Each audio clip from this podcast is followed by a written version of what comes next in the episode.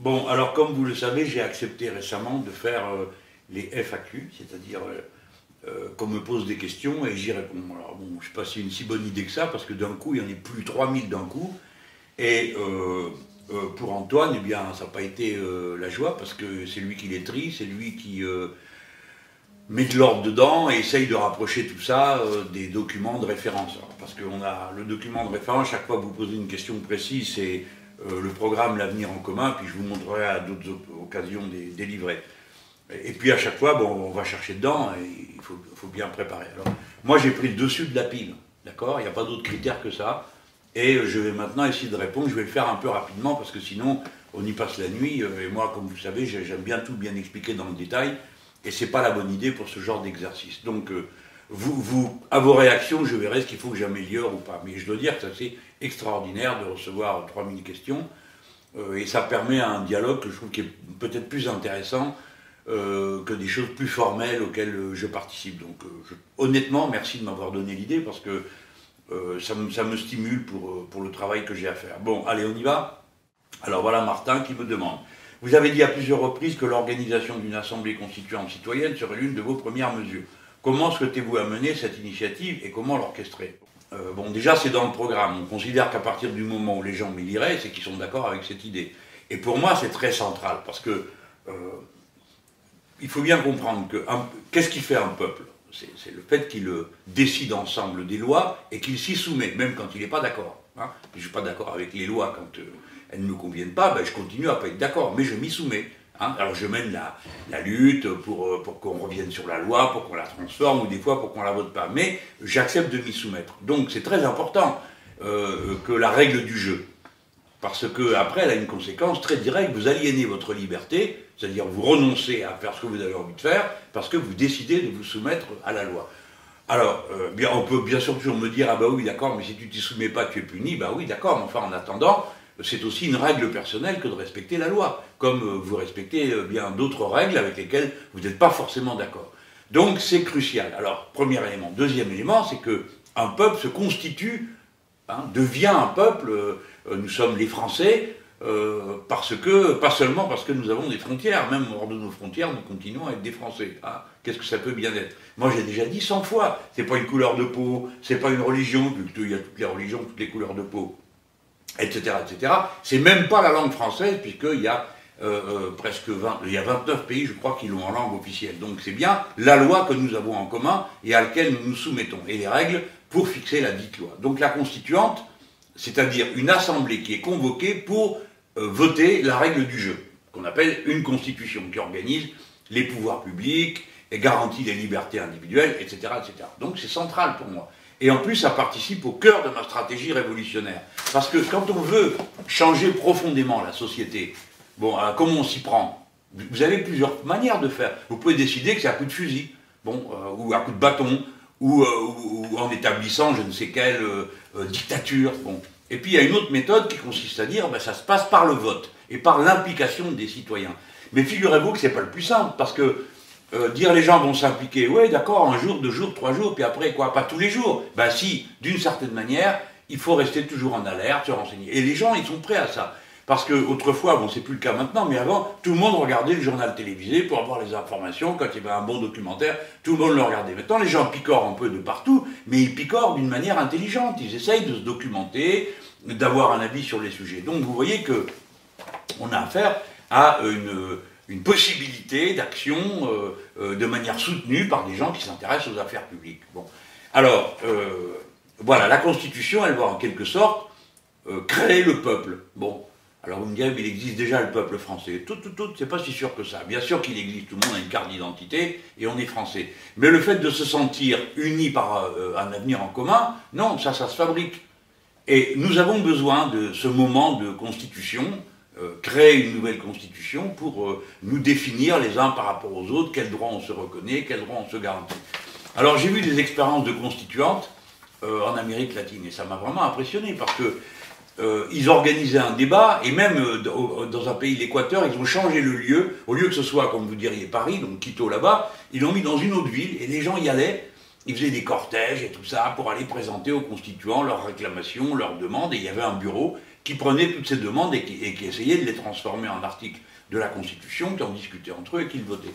J'ai vu aussi ça au Venezuela quand ils ont changé. Alors pour que les gens s'impliquent, ils imprimaient sur les paquets de spaghettis et de, et de riz les articles de la Constitution pour que les gens puissent en discuter à la maison. C'est une trouvaille quand même. Et dans tout ça, bon, tchouf, ça fait bouger tout le monde, ça fait réfléchir. Et nous, la Constitution de 1958, elle a beaucoup changé, celle qui est en vigueur actuellement, mais elle vient quand même d'une autre époque, elle vient d'une... En 1958, quoi, on finissait euh, les guerres coloniales, euh, bon, euh, c'était un pays très rural, la France. Bon. Maintenant, c'est un pays complètement urbain. Euh, fort heureusement, euh, nous ne menons plus de guerre coloniale, nous avons des interventions militaires, mais nous ne sommes pas dans un conflit qui implique la totalité de la population, comme ce fut le cas à l'époque. Et puis surtout, bon, le pays a beaucoup rajeuni, il a beaucoup été brassé, il a beaucoup été éduqué, parce que tout le monde, à force de raconter des misères sur l'école, il y en a qui croient que réellement l'école est bonne à rien et que euh, le peuple français c'est un ramassis euh, d'analphabètes et d'incultes. C'est pas vrai. Le niveau a considérablement monté partout. Et puis, euh, il y a eu un temps aussi avec euh, des, vagues d'immigration qui se sont mélangées au peuple français et qui constituent le nouveau peuple français. Vous savez, ça va vite. Hein moi, parmi mes grands-pères, il n'y a pas beaucoup de Français. Hein et pourtant, vous me voyez ardent patriote. Et pour vous dire que tout ce peuple, en faisant une, constitu une constitution, eh ben, il, se, constitue. Bon, alors comment on s'y prend? D'abord, hein, on l'a mis dans le programme. C'est le point numéro un. Comme ça, pas moyen de le rater. si je suis élu, j'utilise l'article 11 de l'actuelle Constitution pour euh, euh, provoquer un référendum qui euh, décide de la tenue de l'Assemblée constituante. Très bien, une fois que les Français ont, décidé ça, on constitue l'Assemblée euh, constituante. Elle est distincte, c'est pas l'Assemblée nationale, c'est une autre Assemblée. Hein. et les gens qui sont là, moi j'ai dit, il y aura des règles. Premièrement, personne ne doit être là s'il a déjà été élu quelque part avant, dans une des précédentes assemblées. Pourquoi? Pas parce que je veux montrer du doigt tous ceux qui ont été élus avant, c'est juste pour dire parce qu'on veut un regard neuf sur la future constitution, avec des gens qui n'ont jamais été mêlés à cette affaire, qui y réfléchissent, ils peuvent avoir leur savoir, hein, mais ils n'ont jamais participé, donc euh, il faut qu'ils regardent, ils disent ben, c'est comme ça qu'on devrait faire dans un pays normal, et pas juste en disant c'est comme ça que j'ai été élu la dernière fois. Bon, vous, m'avez compris euh, jusqu'à demi-mot. Donc une partie de cette assemblée doit être élue, et moi je propose que l'autre partie soit tirée au sort. Alors je réponds à une autre question euh, que quelqu'un m'a posée un peu plus loin, qui me dit voilà, alors lui c'est c'est trop nucléaire. Moi j'arrive pas à lui faire hein, les noms, euh, les pseudonymes, enfin bref, donc c'est trop nucléaire. Adresse cerf-volant. Bon, ok, cerf-volant.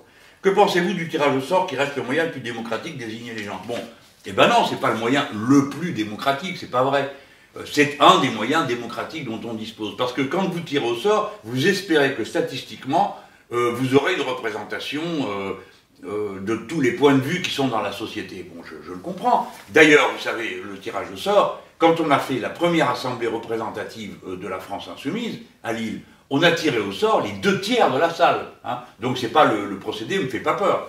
Mais c'était deux tiers de gens qui étaient quand même d'accord sur une idée, avoir un candidat, en l'occurrence Jean-Luc Mélenchon, moi-même. Bon, bref. Donc il faut quand même qu'il y ait un minimum de consentement pour vraiment en tirer au sort. Alors, on tirera des gens au sort et d'autres doivent être élus. Pourquoi élus? Ben Parce qu'il y a des sujets où c'est pas au sort que vous allez trouver la réponse. Il faut qu'il y ait des gens qui aient une opinion. Comme ça, ils l'expriment, ils la défendent. Et les autres euh, entendent, dire oui, bon, celui-là il a dit ça, l'autre a dit ça, bon, celle-là défend tel tel, bon, euh, on réfléchit. Hein et c'est là que le, les gens tirés au sort, bon, ils font preuve de bonne foi, ils réfléchissent, ils entendent des arguments contradictoires et ils tranchent. Donc, pour qu'on ait des gens qui ont une opinion, il faut choisir entre les opinions. Il faut donc des élus. Euh, pour l'exemple de la Constitution, vous en avez qui sont partisans d'un régime parlementaire. D'accord? C'est le Parlement qui a le dernier mot en toutes circonstances, c'est lui qui organise tout. Vous en avez d'autres qui sont pour un régime présidentiel. Ils pensent que le président doit avoir des pouvoirs extrêmement larges, avec bien sûr un, rôle de contrôle par euh, les assemblées. Et puis, vous avez des gens qui pensent moitié-moitié. Euh, hein bon. Alors, c'est par exemple euh, un président qui a des pouvoirs importants, mais euh, on peut le révoquer à tout moment, et euh, l'Assemblée peut à tout moment lui adresser des admonestations, ou que sais-je encore. D'accord? Donc, quand même, tout ça, ça se discute. Et je vous dis, franchement, moi, je, je suis pour le régime parlementaire. À d'autres moments, je me dis, bon, il faut quand même que j'entende ce qu'on me dise. Bref. Voilà pourquoi il n'y aura pas que du tirage au sort, il doit y avoir des élus et des gens tirés au sort. Évidemment, le plus important, c'est que ce soit absolument paritaire, autant d'hommes que de femmes. Et c'est pour ça que le tirage au sort aussi a un grand intérêt pour nous. c'est qu'il va permettre de bien rendre compte de la diversité sociale du pays. Sinon, euh, vous retrouvez dans les assemblées ceux qui ont eu le cran déjà d'être candidats, de se présenter pour euh, être investis. je le sais tout ça, hein, j'en viens, donc je sais de quoi je parle aussi. Donc vous avez, vous avez raison d'insister sur l'idée qu'on a besoin de ce tirage au sort. Après, Mehdi la Suède, pourquoi pas, euh, qui me dit comment devrait se dérouler le processus constituant. Alors je, viens de vous l'expliquer, hop, référendum, on convoque l'Assemblée, on délie, on tire au sort, et cette Assemblée, elle se réunit séparément de l'Assemblée nationale. Et quelqu'un me dit, comment appliquer votre programme si vous quittez votre poste juste après avoir établi une Assemblée constituante? Attends, attends, j'ai jamais dit que je m'en allais. Alors là, c'est Midi Hussein qui me demande ça.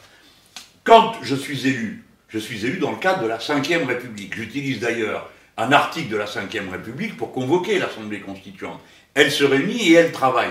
Pendant le temps où elle travaille pour établir une nouvelle constitution, le président, c'est moi. Et l'Assemblée euh, nationale qui, est là, et j'espère euh, euh, avec une majorité de députés de la France insoumise pour pouvoir soutenir l'action du gouvernement que j'aurais nommé conformément à la, Constitution de la Ve République. Donc on démarre, on se met au travail tout de suite, tout de suite, tout de suite. D'ailleurs, il y a plein de choses qui seront prêtes. Et puis, quand l'Assemblée constituante aura fini son travail, le texte qu'elle a mis au point est soumis au vote des Français. Les Français disent oui, elle s'applique immédiatement. Je m'en vais pour que les nouvelles institutions s'appliquent. Je ne vais pas raconter d'histoire quand même.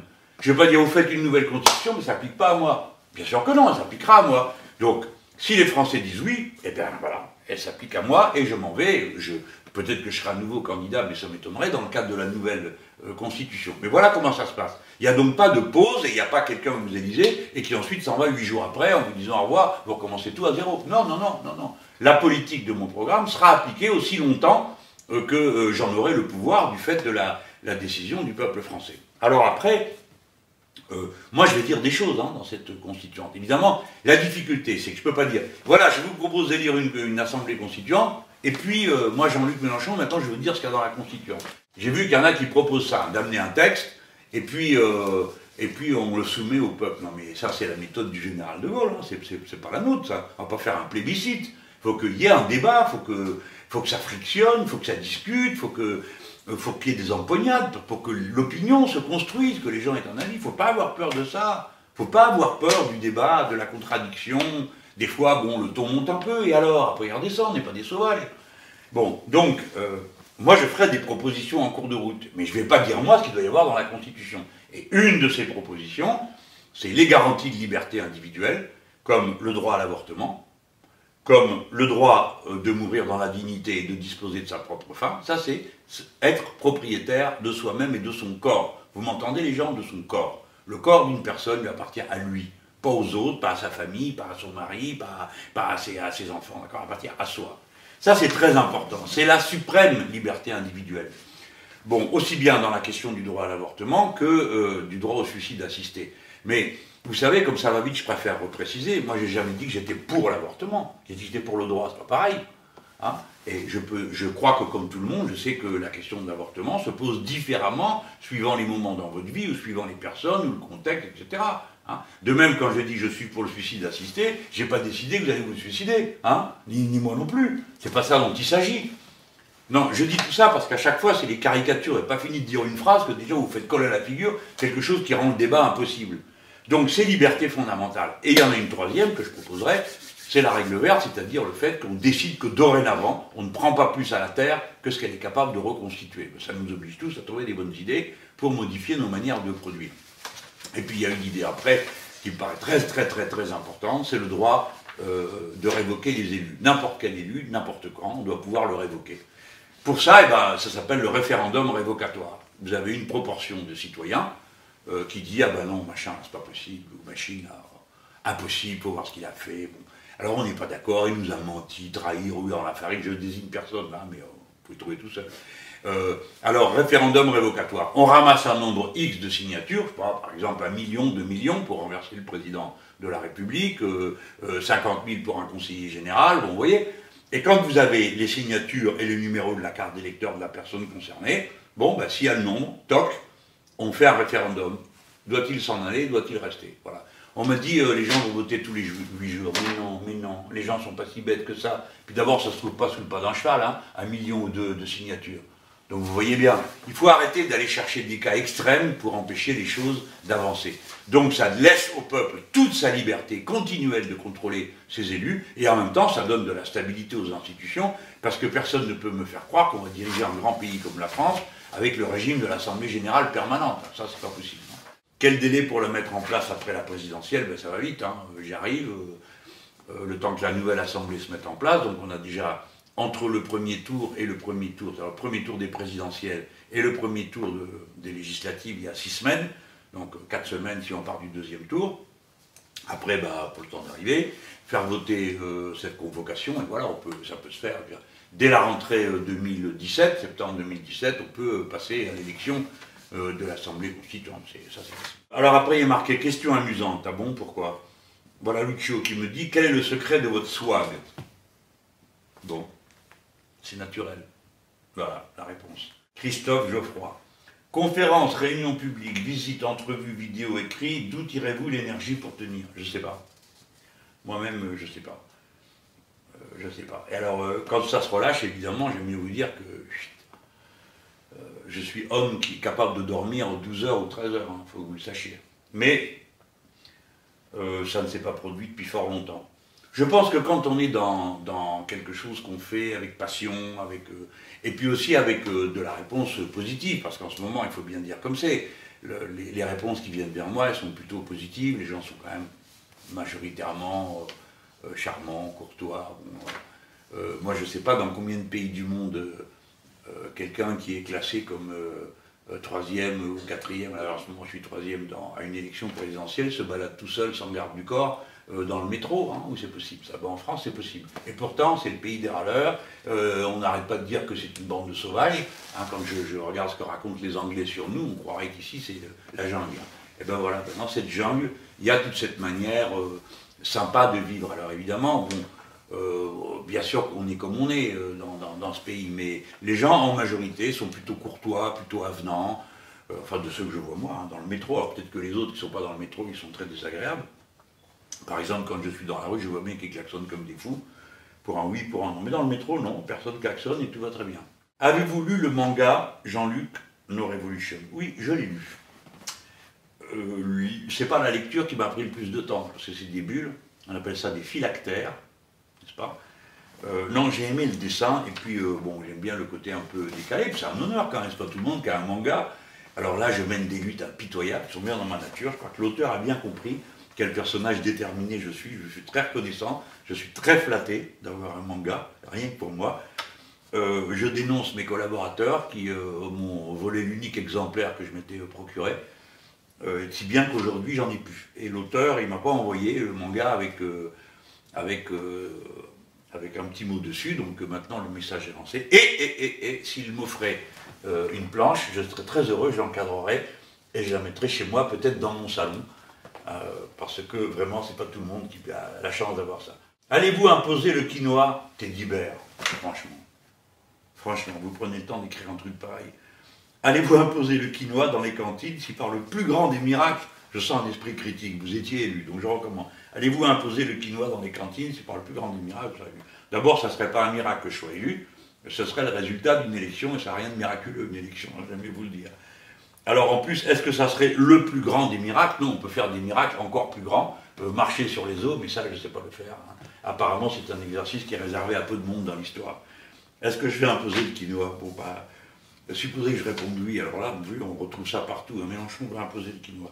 J'ai parlé du quinoa parce que euh, je voulais qu'on comprenne qu'il fallait qu'il faut sortir des protéines carnées. Alors vous imaginez, si je viens et je dis il faut sortir des protéines carnées, je commence à sortir mes chiffres tout le monde est là, se dit oui, oui bon, c'est quand la suite euh, Évidemment. Euh, et surtout si c'est pour dire cinq minutes après, il faut passer aux protéines végétales. Alors là, vous avez la tête qui a déjà doublé de volume, là, vous n'en pouvez plus. Donc je suis parti du quinoa, j'ai montré ma petite recette, puis j'ai dit ça peut plus durer les protéines.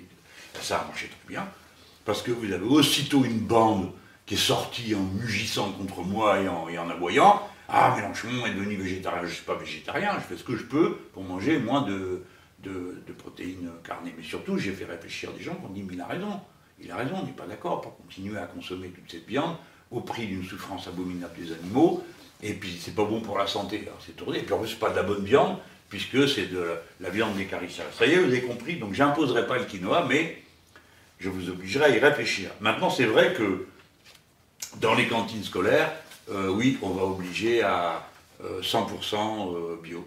Hein. et puis, pour faire 100% bio et relocaliser.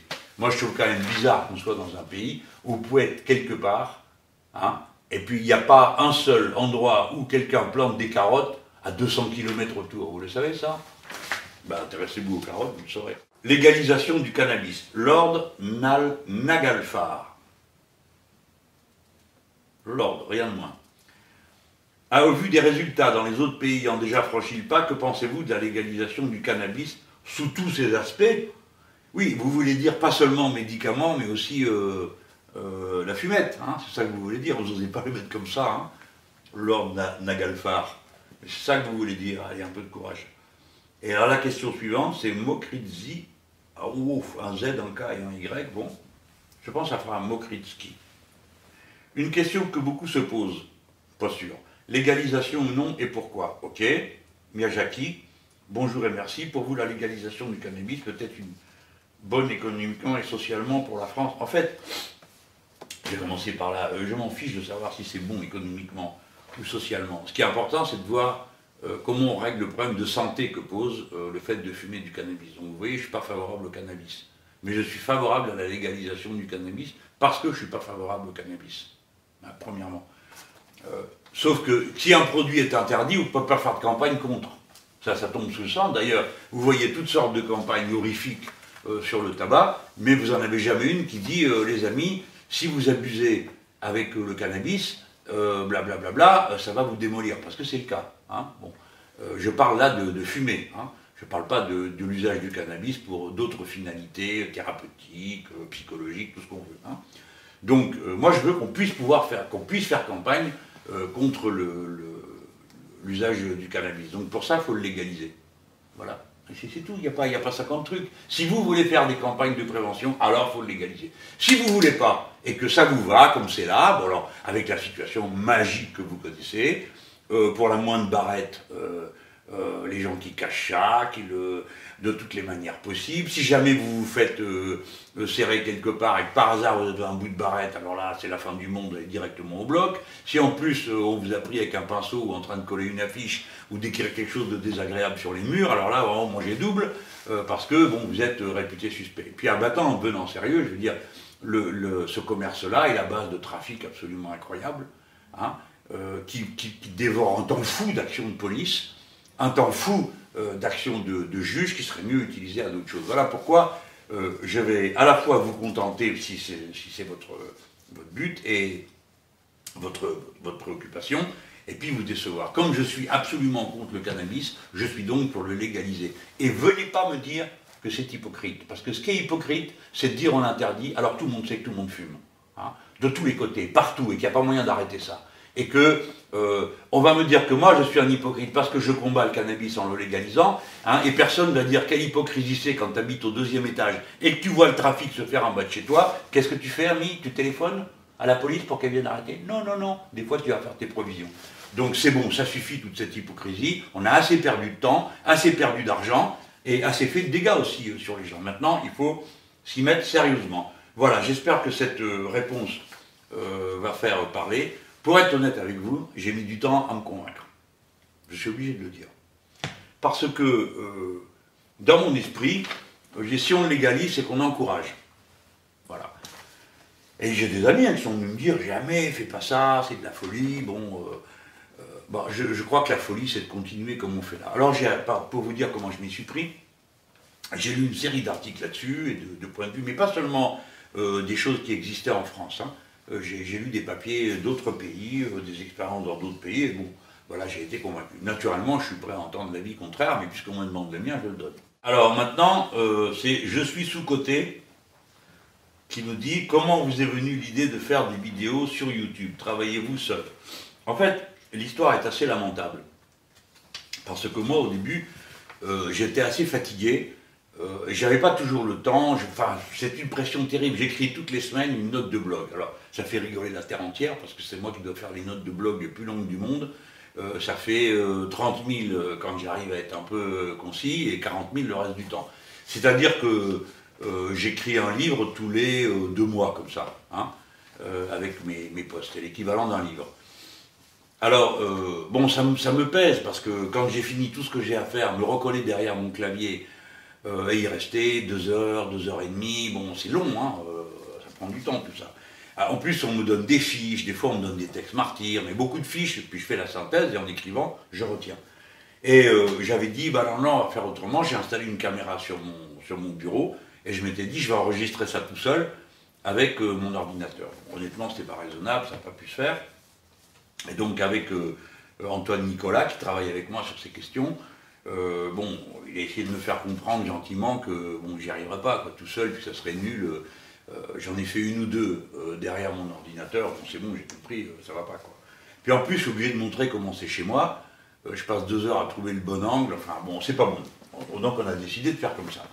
Et nous voilà à faire, euh, je lui dis, bon allez, on s'y met, quoi, parce qu'il faut que j'ai une chronique hebdomadaire. Ça a démarré comme ça, on n'a pas plus préparé que ça, j'ai préparé mes sujets, j'ai lu mes petites fiches avant, et puis pouf, après c'est démarré. Maintenant, bon voilà, j'ai pris le pli. Euh, bon, vous savez, parler, c'est pas le plus dur hein, pour moi. Hein. Franchement, c'est beaucoup moins d'efforts que quand il faut écrire. Voilà comment est venue l'idée. Puis après, bon, j'ai D'abord, moi, je regardais des, youtubeurs et ça me, plaisait. J'en ai vu quelques-uns. Hein. Je ne vais pas faire de jaloux, donc je ne dis pas qui, mais j'en ai vu quelques-uns, dont certains tout à fait désopilants. Je m'y suis mis, et puis en plus, plusieurs de mes amis aussi sont mis à en faire autant. Et puis, euh, bon, voilà, j'ai regardé faire les autres, de, mes proches. par exemple, j'ai regardé euh, les vidéos de Daniel Simonet. Bon, bah, j'ai. Été soufflé, quoi. Donc, euh, ça m'a plu, ça m'a un peu libéré moi aussi dans ma manière de faire. Voilà comment c'est venu. Est-ce que je travaille seul? Non, non. Il y a Antoine Nicolas.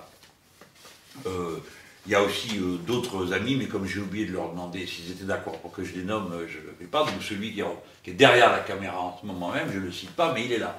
Non, on est. pour faire ça, il y, a, deux personnes qui m'aident. Voilà. Puis après, ils passent des heures à couper dedans, parce que là, vous voyez un, truc fluide, hein, mais ça dépend. En vérité, je m'arrête pour boire un coup, euh, je m'arrête pour euh, répondre à quelqu'un, ou quand mon fichu téléphone se met à sonner sans arrêt, je me dis il se passe quelque chose de grave. Enfin, vous devinez tout ça.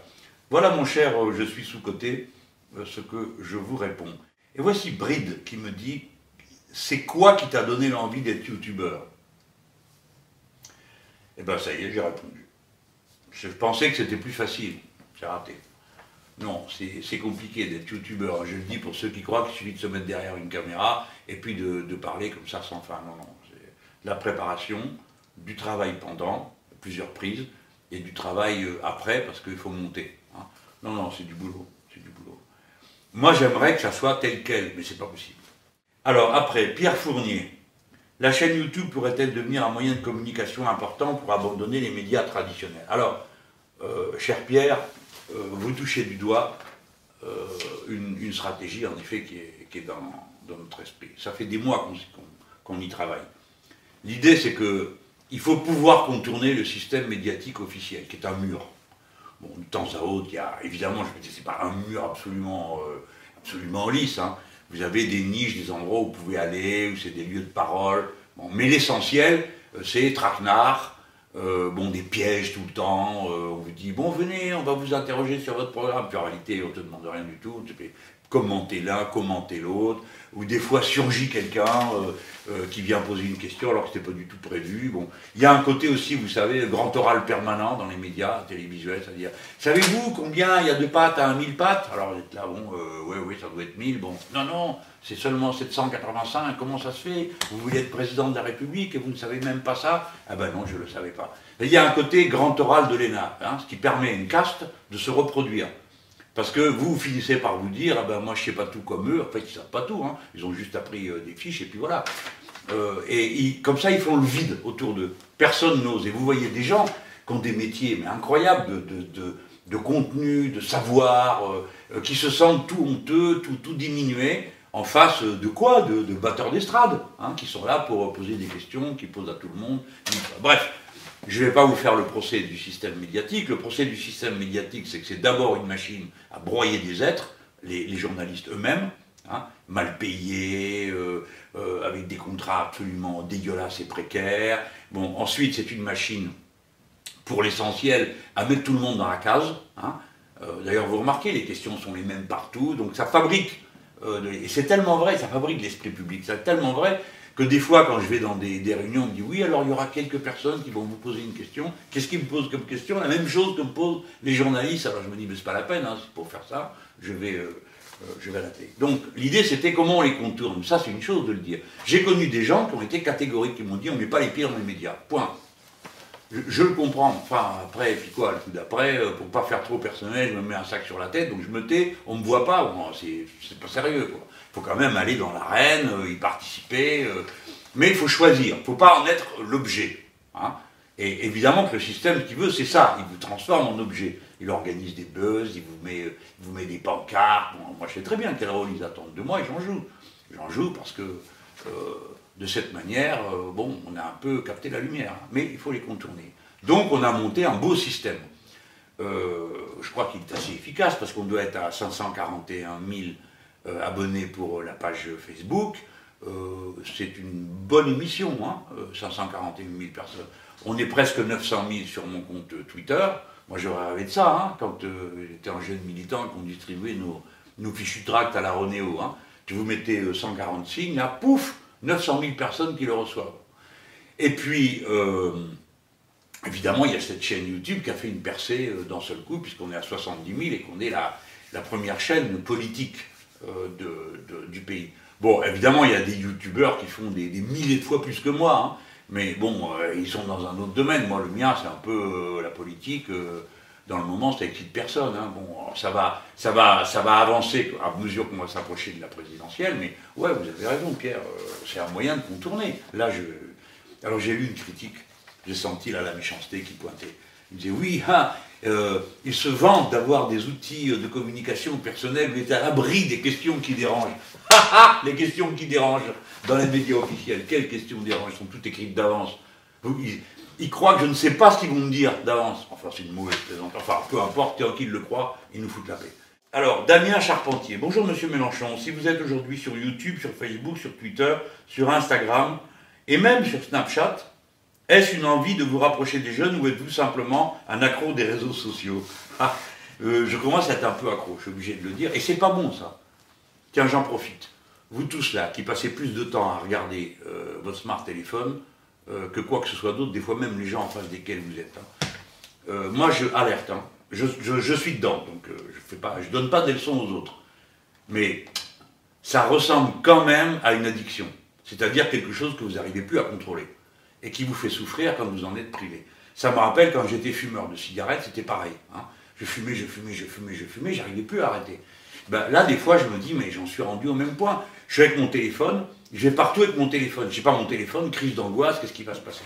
Je trouve que là, on a été un peu loin. Donc j'essaye, je ne suis pas accro. Hein. Je le suis, mais j'essaye de ne pas l'être. Alors après, est-ce que je veux parler aux jeunes? Erreur totale.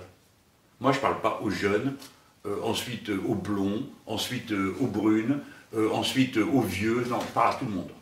Hein, et je parle de la même manière à tout le monde. Et c'est pas parce que quelqu'un est jeune que je vais lui parler différemment de quelqu'un d'autre. Je parle de la même façon, parce que je pense qu'on est tous équipés des mêmes moyens intellectuels de se comprendre, si chacun évidemment fait l'effort de s'exprimer dans une langue que les autres peuvent comprendre. C'est vrai pour tout le monde. Hein, parce que le, le travers d'un homme politique, c'est souvent il pense qu'il a il a dans la tête un code et il pense que tout le monde le connaît. Mais c'est vrai pour n'importe quel métier. Hein. Vous parlez avec quelqu'un qui est accro à son métier, vous allez voir, vous comprenez rien à ce qu'il dit, hein, souvent quand il en parle.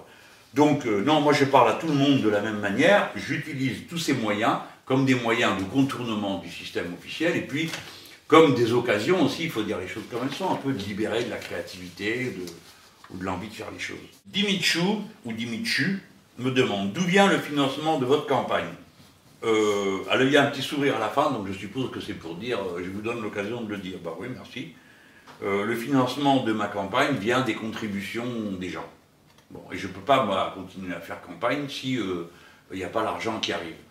Il y a aussi un prêt du parti de gauche, qui est le, seul parti qui a mis la main à la poche pour, pour aider à la campagne. Et si, à la fin de la campagne, je pense que je serai en état de rembourser ce qu'on m'aura prêté. Enfin, je pense que le banquier, lui, viendra pour me chercher euh, jusqu'en enfer pour récupérer euh, son argent, puis le parti de gauche, euh, il, aura, il, retrouvera ses sous. Mais, et puis, les gens qui ont donné des sous, euh, ils reçoivent un, vous savez, un bordereau, là, euh, et ils peuvent retirer 60% de ce qu'ils m'auront donné, ils pourront le retirer de leurs impôts. On dira encore faut-il payer des impôts, hein, c'est vrai. Mais enfin, pour ceux qui payent des impôts, vous pourrez en retirer 60%.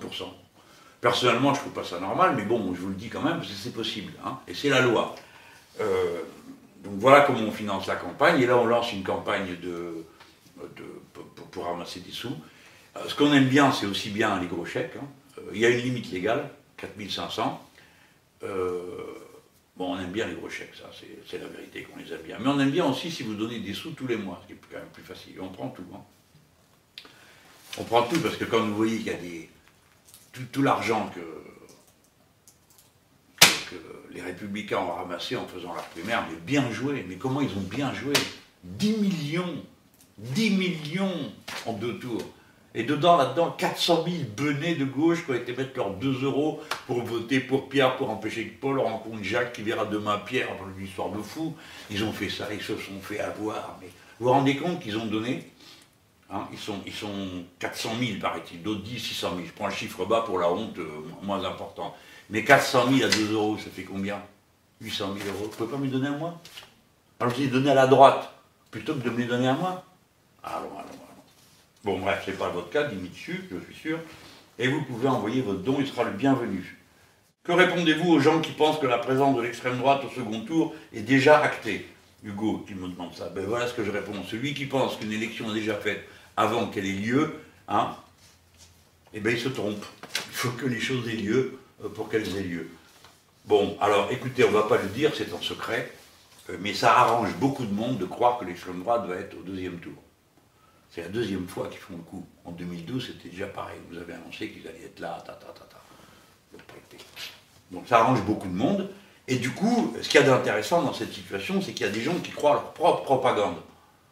Donc ils s'organisent et calculent leur campagne en fonction d'un truc qui n'aura peut-être pas lieu. Donc ça c'est génial, non? Parce que comme moyen de se tromper, il n'y a pas au-dessus que de croire à des bobards qu'on raconte aux autres. Voilà, donc euh, le fait qu'on dise que Mme Le Pen sera présente au deuxième tour fait l'affaire de plein de gens, et quant à moi, euh, ça me fait ni chaud ni froid, parce que euh, je n'ai pas d'autre possibilité que d'essayer de convaincre les gens. Puis franchement, à quoi ça sert d'être dans une élection si c'est pas pour convaincre hein? C'est pas un jeu, une élection. en face de vous, c'est pas des gamins que vous avez, c'est des, des, gens, c'est des citoyennes, c'est des citoyens, des gens qui réfléchissent. Hein? Voilà ce que dire. Florent Ruet. Moduler le droit de vote des actionnaires pour une durée d'engagement dans l'entreprise, cela ne va-t-il pas freiner les investissements? Non. Alors, bon, d'abord, il faut que les gens comprennent. Je propose que euh, les gens qui ont les actionnaires, le pouvoir des actionnaires, euh, soit indexé sur la durée de l'investissement. C'est-à-dire quelqu'un qui vient et qui dit Moi je mets mes sous, et pour combien de temps, monsieur? Ça vous regarde pas? Ah ben si, ça me regarde, parce que si vos sous s'en vont, mon entreprise est coulée. Donc, moi, je suis pour que les gens euh, disent la, durée d'engagement. On va dire, par exemple, si vous ne voulez pas dire, vous avez le droit, hein, vous voulez pas dire la durée de votre engagement, ben vous avez droit à zéro pouvoir de vote en tant qu'actionnaire. Si vous prenez la base minimum, je ne sais pas moi, 3 ans ou 5 ans, on va dire, hein, alors à ce moment-là, vous avez un demi-pouvoir de vote par action. Si c'est 10 ans, la totalité du pouvoir de vote de votre action. Alors, pas, on va me dire, mais c'est pas anticapitaliste parce que c'est les actionnaires. Ben oui, mais là, je suis en train de parler des sociétés avec des actions. Bon. Alors, vous comprenez l'idée? C'est d'empêcher les vampires d'arriver, de repartir. Ça, c'est les, fonds vautours et c'est leur spécialité. Voilà comment ils font. Ils arrivent, ils empruntent. Ils disent, ils trouvent un banquier, on trouve toujours pour faire ce genre de coup tordu, là, il y a des banquiers. Vous arrivez, il achète la société. Une fois qu'il a la société, il pompe toute la trésorerie pour rembourser le banquier, des fois, on fait travailler les gens un petit moment pour bien, bien faire cracher de la plus-value, là.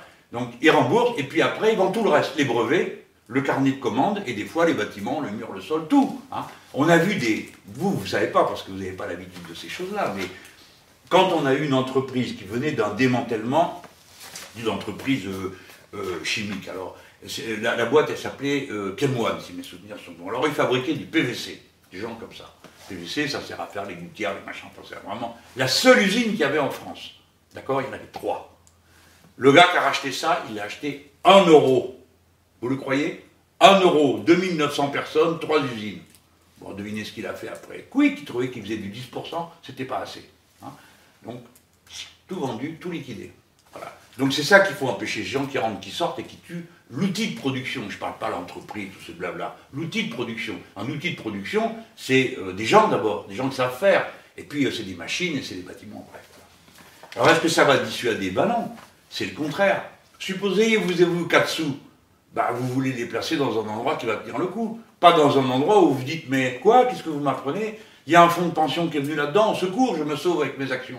Parce que le fonds de pension ou euh, le, fonds d'investissement, il peut se sauver demain. Et tout ce que vous avez mis là-dedans, vous n'en reverrez pas la couleur. Parce que la boîte s'effondre. Donc je crois que c'est l'inverse, ça donne une dimension de stabilité euh, pour l'investissement. Maintenant, écoutez, si vous avez des doutes, je vais vous raconter la note finale. Au Brésil, à un moment donné, les affaires marchaient formidables. Bon, en ce moment, ça va moins bien, mais ça marchait formidable. Les capitaux sont arrivés, parce que ça investissait de partout, dans toutes les entreprises. Qu'ont fait euh, les Brésiliens? Ils ont demandé un dépôt de garantie. Ils sont dit ici, hein, n'est pas un hall de gare. Si vous venez et vous investissez, ben, vous laissez un dépôt de garantie. Si vous êtes parti avant 3 ans, très bien, vous pouvez avoir le droit de partir, mais le dépôt de garantie, on se le garde. Et ce n'était pas pour rire, hein, c'est des dépôts de garantie qui sont montés jusqu'à 10% ou 20% du total de la somme investie. C'est quelque chose quand même. Hein. Donc c'est pour vous dire, et ça n'a pas empêché que ça marche, euh, euh, bon, que, leur économie marchait. Au fond, le fond de l'affaire, c'est quand même le carnet de commandes. Si le carnet de commandes est rempli, vous êtes sûr que vous trouvez du monde pour payer des machines et des ouvriers pour faire le travail. Ça c'est clair.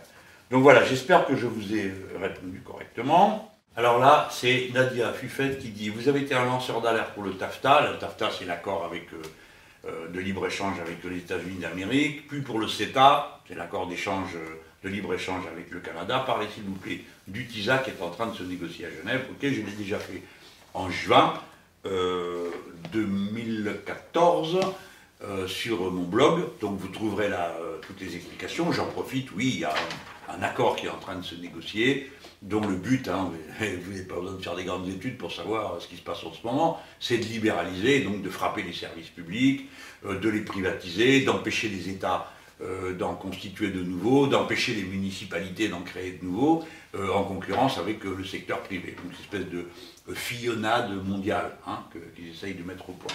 Naturellement, on va s'y opposer parce que ça, c'est la fin de la France. Hein. Nous, c'est les services publics qui organisent notre pays, puis le service public, il faut bien comprendre, c'est une mutualisation. Un service public, ça coûte moins cher qu'un service privé. Eux, ils essayent de vous faire croire le contraire, c'est pas vrai. Par la force des choses, tout le monde peut comprendre ça. Si vous avez un service public qui rend un service, un service de qualité, il faut qu'il y ait un contrôle, mais vous rend un service. Vous prenez un, service privé, c'est pas un monopole, il y en a deux ou trois qui viennent. Donc, déjà, il faut qu'ils vous séduisent. Il y a déjà des frais de publicité qui n'existent pas quand le service public se met en mouvement. Et ensuite, vous avez un gâchis. Parce que pourquoi faire plusieurs fois le même investissement pour rendre le même service Pourquoi? Pourquoi faire les choses en double, en triple, en quadruple? Hein, C'est pas du tout économique à l'échelle de la société. Parce que j'espère que vous n'êtes pas assez ballot pour croire que c'est pas vous qui payez à la sortie. Hein. Ça, c'est toujours vous qui payez. C'est par vos achats, vous financez, vous rémunérez le capital, et, vous, le capital, euh, il prend sa part en dividende, et puis le reste, c'est pour payer les machines, mais tout vient de votre part, de votre poche, hein. les machines et les salaires. Bon, donc je vous donne rendez-vous sur euh, cette note de mon blog, mon blog qui est euh, un très puissant instrument, c'est le premier blog politique, ou le deuxième, le deuxième blog politique du pays, j'en suis pas peu fier. Et vous trouverez cette note en juin 2014. La Salas Maxime. Que pensez-vous des lanceurs d'alerte comme Assange ou Snowden et seriez-vous prêt à les accueillir en France?